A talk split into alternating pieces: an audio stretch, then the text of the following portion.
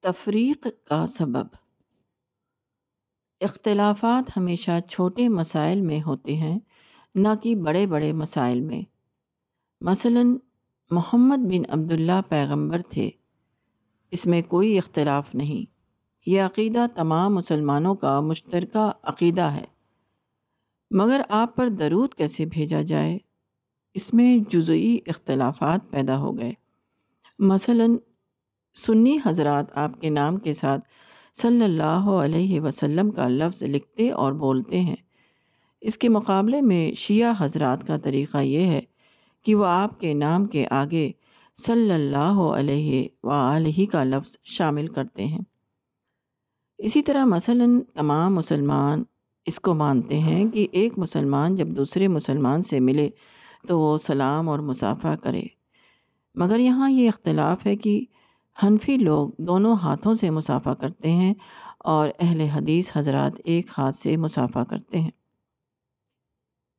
شریعت میں اس طرح کے اختلافات کا پیدا ہونا بذات خود نہ غلط ہے اور نہ مضر بلکہ اس طرح کے اختلافات ایک طبی امر ہیں اور ہر گروہ میں اور ہر زمانے میں پیدا ہوتے ہیں۔ مگر اصل غلطی یہ ہے کہ لوگ موشگافیاں کر کے یہ ثابت کرنا شروع کر دیتے ہیں کہ ان کا طریقہ افضل ہے اور دوسرے کا طریقہ غیر افضل۔ ان کا طریقہ راہج ہے اور دوسرے کا طریقہ مرجوح۔ بس یہیں سے خرابی شروع ہو جاتی ہے۔ لوگ غیر ضروری بحثیں کرنے لگتے ہیں اور انہی چھوٹی چھوٹی باتوں کی بنیاد پر ایک دوسرے سے دور ہو جاتے ہیں۔ اس طرح کے معاملات میں صحیح طریقہ یہ ہے کہ یہ تسلیم کر لیا جائے کہ یہ بھی درست ہے اور وہ بھی درست ہے۔ آدمی جس طریقے کو چاہے اختیار کرے اور اسی کے ساتھ دوسرے کو دوسرے طریقے پر چلنے دے۔ اس طرح کے ضمنی امور میں راہج اور مرجو، افضل اور غیر افضل کی بحث چھیڑنا سخت مضر ہے۔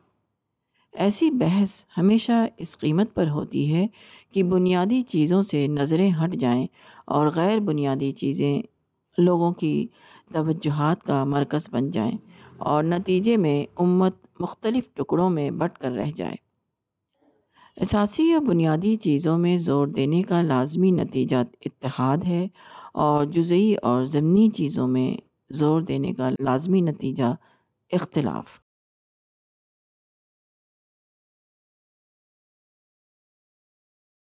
اختلاف نہیں۔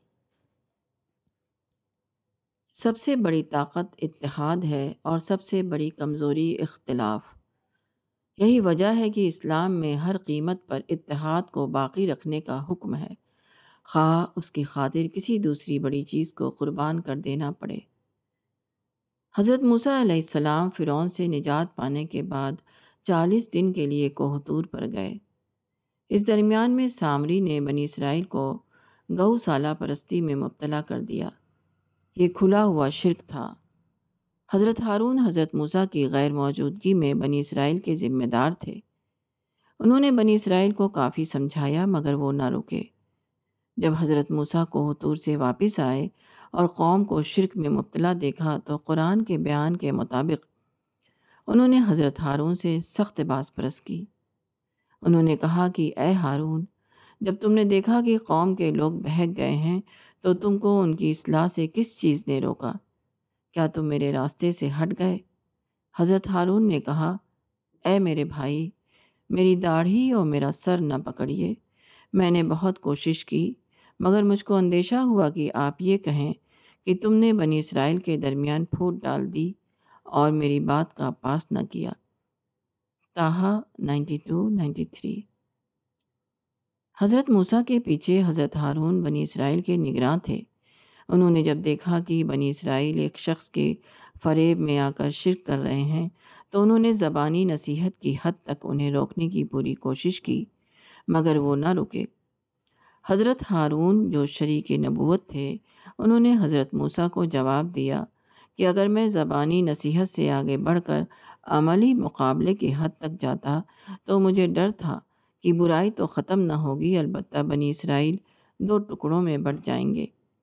کچھ لوگ میرا ساتھ دیں گے اور کچھ سامری کا، اور پھر دونوں کے درمیان ٹکراؤ شروع ہو جائے گا۔ اس پھوٹ سے بچنے کے لیے میں نے ایسا کیا کہ برائی کے خلاف عملی اقدام نہ کر کے اس وقت کا انتظار کرتا رہا جبکہ آپ واپس آئیں اور پھوٹ کا خطرہ مول لیے بغیر مسئلے کو حل کیا جا سکے۔ حضرت موسیٰ نے ان کے اس عذر کو تسلیم کر لیا۔ اس سے معلوم ہوا کہ اہل ایمان کے درمیان باہمی تفریق اتنی بری ہے کہ اس سے بچنے کی خاطر بڑی سے بڑی چیز بھی گوارہ کی جا سکتی ہے۔ اجتماعی زندگی میں ہر دوسری چیز کی اہمیت اتحاد کے بعد ہے۔ ہر اہم چیز اس وقت غیر اہم بن جاتی ہے جبکہ اس کو حاصل کرنے کے لیے اتحاد و اتفاق کی قیمت دینی پڑے۔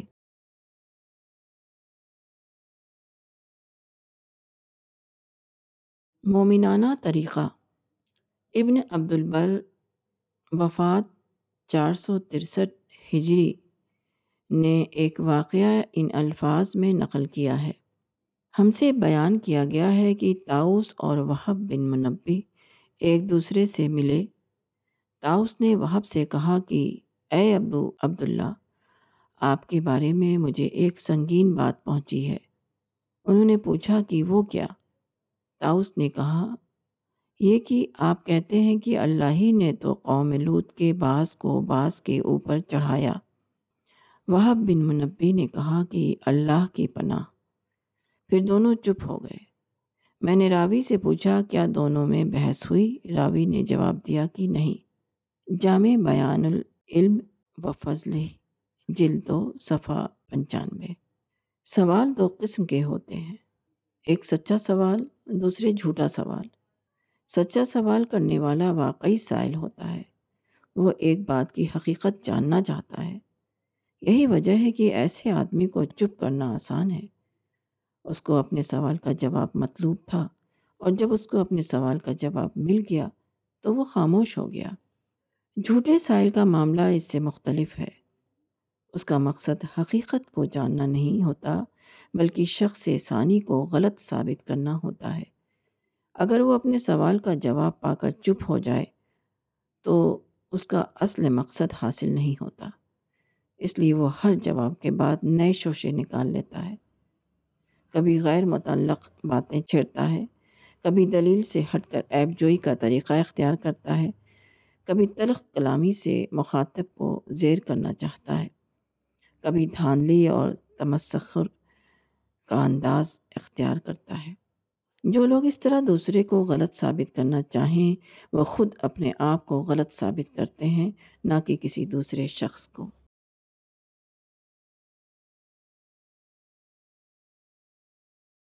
عبرت ناک مسلمان اسپین میں بانوے ہجری میں داخل ہوئے اور وہاں حکومت قائم کی۔ آٹھ سو سال تک با اقتدار رہنے کے بعد آٹھ سو ستانوے ہجری میں وہاں سے ان کی حکومت کا خاتمہ ہو گیا۔ اس لمبی مدت کا بڑا حصہ عیسائی طاقتوں سے لڑنے میں گزرا۔ آخری دور میں مسلمانوں کی حکومت غرناتا کے محدود علاقے میں رہ گئی تھی۔ اور اسپین کے وسیع حصے پر فرڈینڈ دوم کی حکومت قائم تھی۔ آٹھ سو ستر عیس ہجری میں سلطان ابو الحسن غرناتا کے تخت پر بیٹھا۔ اس وقت سلطنت غرناتا کا رقبہ کم ہو کر صرف چار ہزار مربع میل باقی رہ گیا تھا، جبکہ شاہ فرڈینڈ کی حکومت کا رقبہ تقریباً سوا لاکھ مربع میل تک پھیلا ہوا تھا۔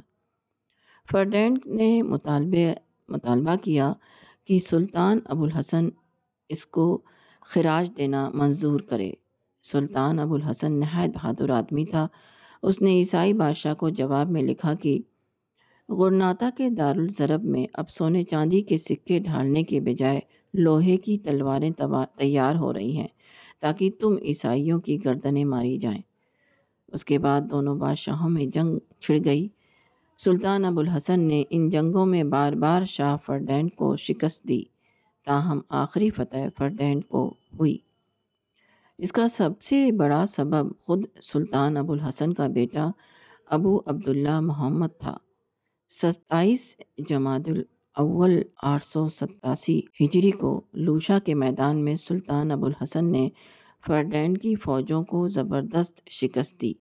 مگر جب وہ دشمن کو شکست دے کر واپس ہوا تو معلوم ہوا کہ اس کے بیٹے ابو عبداللہ محمد نے غرناتا پر قبضہ کر کے اپنی خود مختاری کا اعلان کر دیا ہے۔ اس کے بعد سلطان اور باغی شہزادے میں جنگ ہوتی رہی۔ یہاں تک کہ وہ وقت آیا کہ دو جنوری چودہ سو بانوے عیسوی آٹھ سو ستانوے ہجری کو عیسائی بادشاہ نے آخری طور پر سلطنت غرناتا پر قبضہ کر لیا۔ مسلمانوں کو ماضی میں جتنی شکستیں ہوئی ہیں، سب آپس کے اختلاف کے نتیجے میں ہوئی ہیں۔ تاریخ اسلام کا یہی وہ سب سے بڑا واقعہ ہے جو موجودہ زمانے کے مسلمانوں کو سب سے کم معلوم ہے۔ ماضی کی طرح آج بھی وہ اس طرح آپس میں لڑ رہے ہیں جیسے کہ انہوں نے اپنی ماضی سے کچھ سبق نہیں سیکھا۔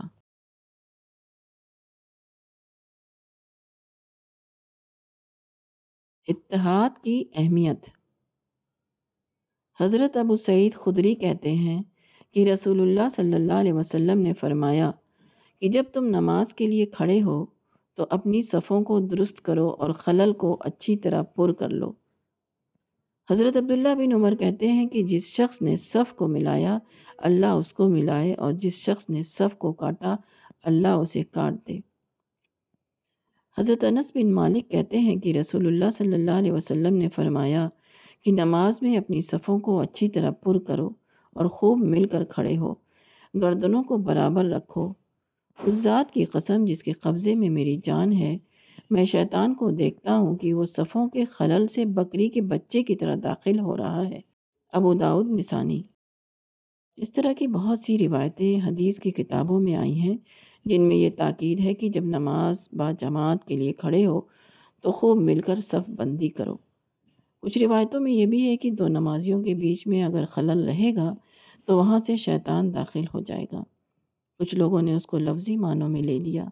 حالانکہ اگر اس کو بالکل لفظی معنوں میں لیا جائے تو معلوم ہوگا کہ وہ قابل عمل ہی نہیں، کیونکہ دو نمازی جب اپنے پیروں کو پھیلا کر ایک دوسرے سے ملاتے ہیں تو خود ایک نمازی کے اپنے دو پیروں کے درمیان اتنا خلل ہو جاتا ہے جو بکری کے بچے کے داخل ہونے کے لیے کافی ہو۔ انہی روایتوں میں ایک حقیقت پر زور دینا مقصود ہے، نہ کہ محض ایک ظاہری شکل پر۔ اصل یہ ہے کہ مسلمانوں کو اپنی پوری زندگی میں متحد ہو کر رہنا چاہیے۔ انہیں چاہیے کہ وہ اپنی تمام سرگرمیوں کو اتحاد کے ساتھ انجام دیں۔ ان کے ہر عمل میں اتحاد کے جذبے کا مظاہرہ ہونا چاہیے۔ حتیٰ کہ چند مسلمان اگر سفر کریں تو وہ بھی اپنا ایک امیر بنا لیں اور متحدہ صورت میں سفر کریں۔ مسلمان جہاں بھی باہمی اتحاد میں کمی کریں گے، وہیں شیطان ان کے صفوں کے اندر گھس جائیں گے اور ان کے تمام مقاصد کو برباد کر دے گا۔ آپس کے تعلقات میں اگر دوری پیدا ہو جائے تو نہ مسجد کے اندر کی دنیا فتنوں سے خالی رہے گی اور نہ مسجد کے باہر کی دنیا۔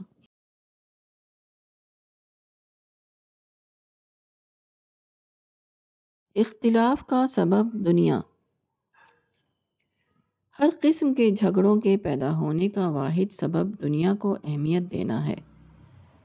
لوگ اگر آخرت کو اہمیت دینے لگیں تو کوئی جھگڑا پیدا نہ ہو اور اگر پیدا ہو تو فوراً ختم ہو جائے۔ رسول اللہ صلی اللہ علیہ وسلم کی وفات کے بعد یہ مسئلہ پیدا ہوا کہ مسلمانوں کا امیر کون ہو۔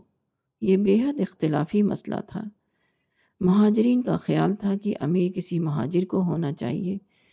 انصار کہتے تھے کہ انصار میں سے کسی شخص کو امیر بنایا جائے۔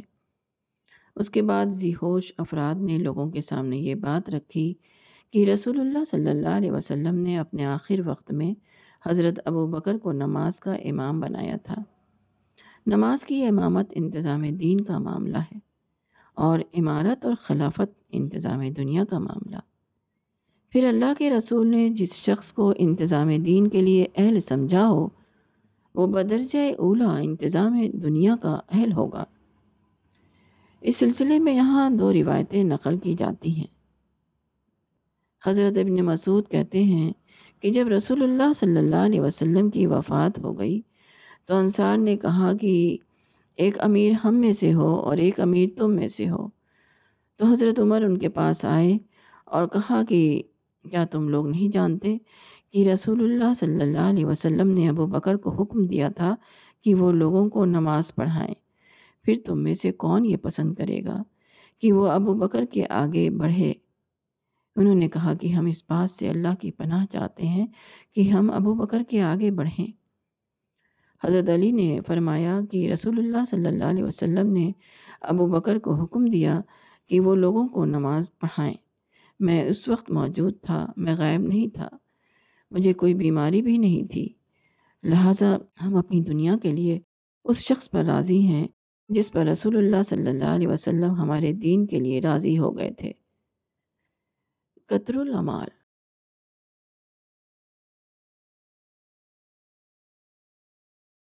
مشورہ حضرت ابو حریرہ سے روایت ہے، رسول اللہ صلی اللہ علیہ وسلم نے فرمایا کہ جس سے مشورہ کیا جائے وہ امانت دار ہوتا ہے۔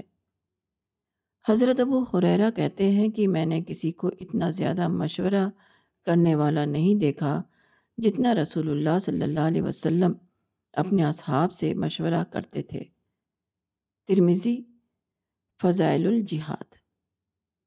امام جعفر صادق نے سفیان سوری سے کہا، اپنے معاملات میں ان لوگوں سے مشورہ کرو جو اللہ سے ڈرتے ہیں۔ حضرت علی کا قول ہے کہ مشورہ سے کوئی انسان کبھی ہلاک نہیں ہوتا۔ تعلیم المتعلم۔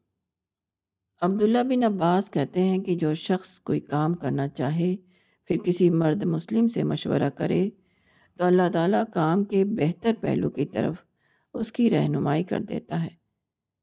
جو لوگ بھی مشورہ کی پابندی کرتے ہیں، وہ ہمیشہ اپنے معاملے کے زیادہ درست پہلو کو پا لیتے ہیں۔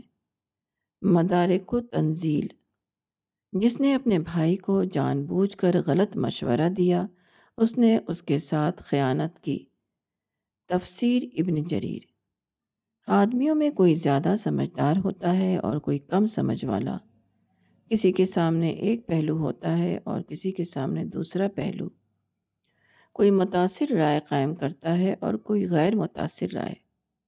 ایسی حالت میں آدمی کے لیے بہترین تدبیر یہ ہے کہ دوسروں سے مشورہ کر لیا جائے تاکہ مختلف رائےوں کے سامنے آنے کے بعد صحیح فیصلہ کیا جا سکے۔ مشورہ گویا کہ دوسروں کی صلاحیتوں کے ذریعے اپنی کمیوں کی تلافی ہے۔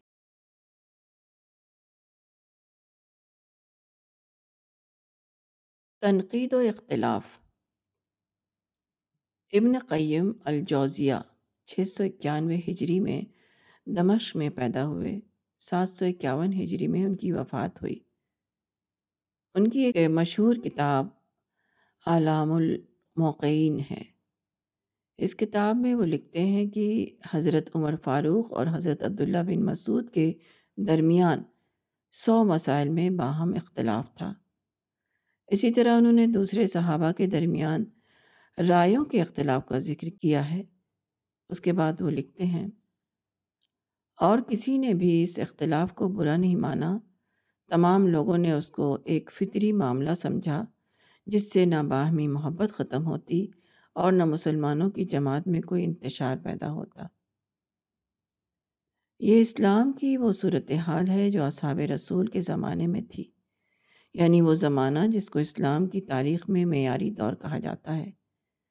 اس زمانے میں ہر مسلمان آزادانہ طور پر اختلاف رائے کرتا تھا۔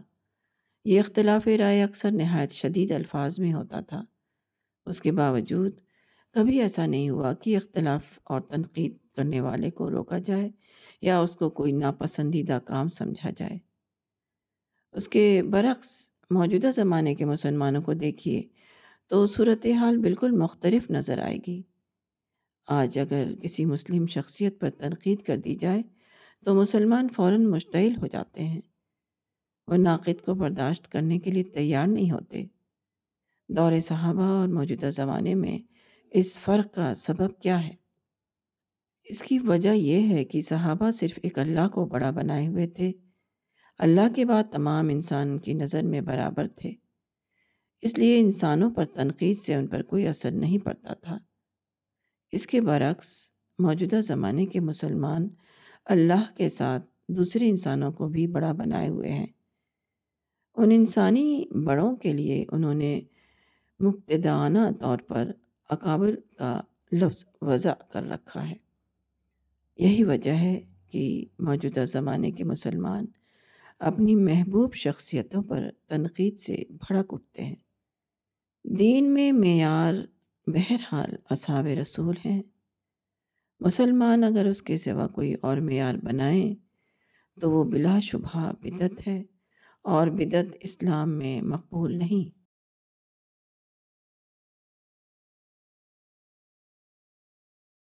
ایک آیت۔ اور اگر تم کو دونوں کے درمیان بگاڑ کا اندیشہ ہو، تو ایک منصف مرد کے اہل میں سے اور ایک منصف عورت کے اہل میں سے کھڑا کرو۔ اگر دونوں اصلاح چاہیں گے، تو اللہ دونوں کے درمیان موافقت کرا دے گا۔ بے شک اللہ سب کچھ جاننے والا باخبر ہے۔ النساء پینتیس۔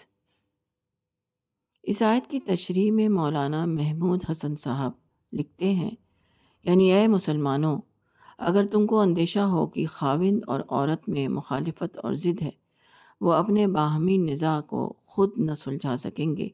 تو تم کو چاہیے کہ ایک منصف مرد کے اقارب میں سے اور ایک منصف عورت کے اقارب میں سے مقرر کر کے بغرض فیصلہ زوجین کے پاس بھیجو۔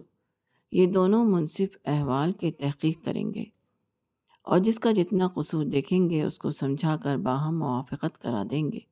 اگر دونوں منصف اصلاح بین بین الزوجین کا قصد کریں گے، تو اللہ تعالیٰ ان کے حسن نیت اور حسن صحیح سے زوجین میں موافقت کرا دے گا۔ جب بھی دو مسلمانوں میں نزاع کی کوئی صورت پیدا ہو، تو وہ قرآن کے اس حکم کے تحت آ جائے گا۔ اور عام مسلمانوں پر لازم ہو جائے گا کہ اس طریقے کو اختیار کر کے مسلمانوں کے باہمی اختلاف کو ختم کریں۔ تاہم، اس قرآنی حکم کی برکت اسی وقت ظاہر ہو سکتی ہے جبکہ فریقین اپنی ذاتی اسرار کو چھوڑ کر خدائی فیصلے کے آگے جھکنے پر راضی ہوں۔ حضرت علی رضی اللہ کے سامنے ایک مرد اور ایک عورت کا جھگڑا لایا گیا۔ آپ نے دونوں طرف سے ایک ایک حکم مقرر فرمایا عورت نے کہا کہ میں کتاب اللہ کے فیصلے پر راضی ہوں، خواہ وہ میرے موافق ہو یا میرے خلاف۔ مرد نے کہا کہ اگر تفریق کا فیصلہ ہوا تو وہ مجھے قبول نہیں۔ حضرت علی نے فرمایا کہ تم نے جھوٹ کہا۔ خدا کی قسم، تجھ کو اللہ کی کتاب کے فیصلے پر راضی ہونا پڑے گا، خواہ وہ تمہارے موافق ہو یا تمہارے خلاف۔ تفسیر ابن کثیر۔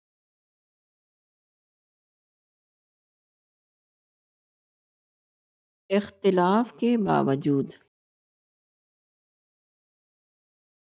ابو البرکات الوی صاحب، پیدائش انیس سو انتیس، اعظم گڑھ کے رہنے والے ہیں۔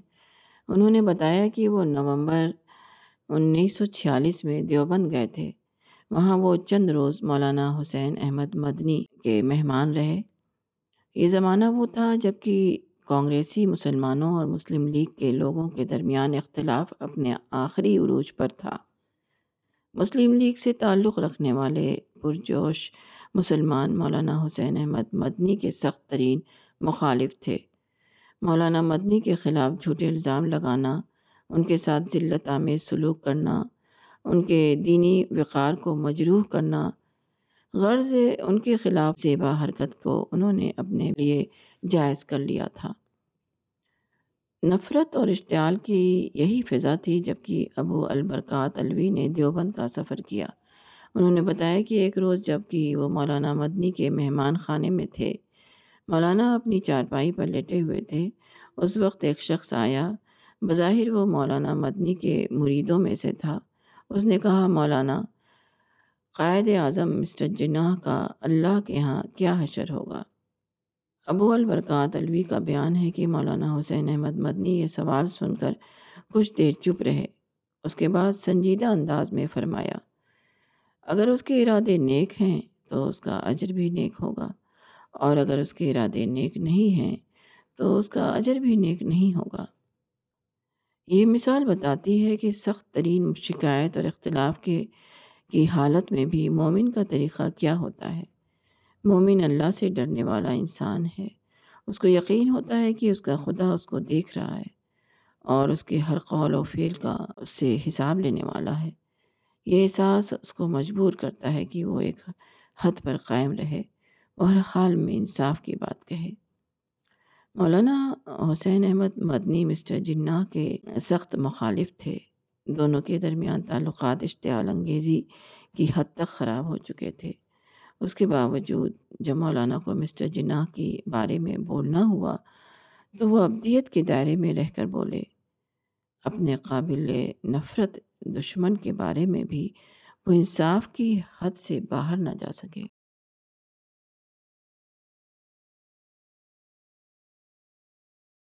زیادہ بڑی برائی۔ ایک صاحب اپنی بستی کے مسجد کے امام کے خلاف زبردست مہم چلائے ہوئے تھے۔ ان کا کہنا تھا کہ یہ امام بدتی ہے، اس لیے اس کے پیچھے نماز جائز نہیں۔ وہ صاحب اپنی تمام کوشش کے باوجود امام کو مسجد سے ہٹانے میں کامیاب نہیں ہوئے۔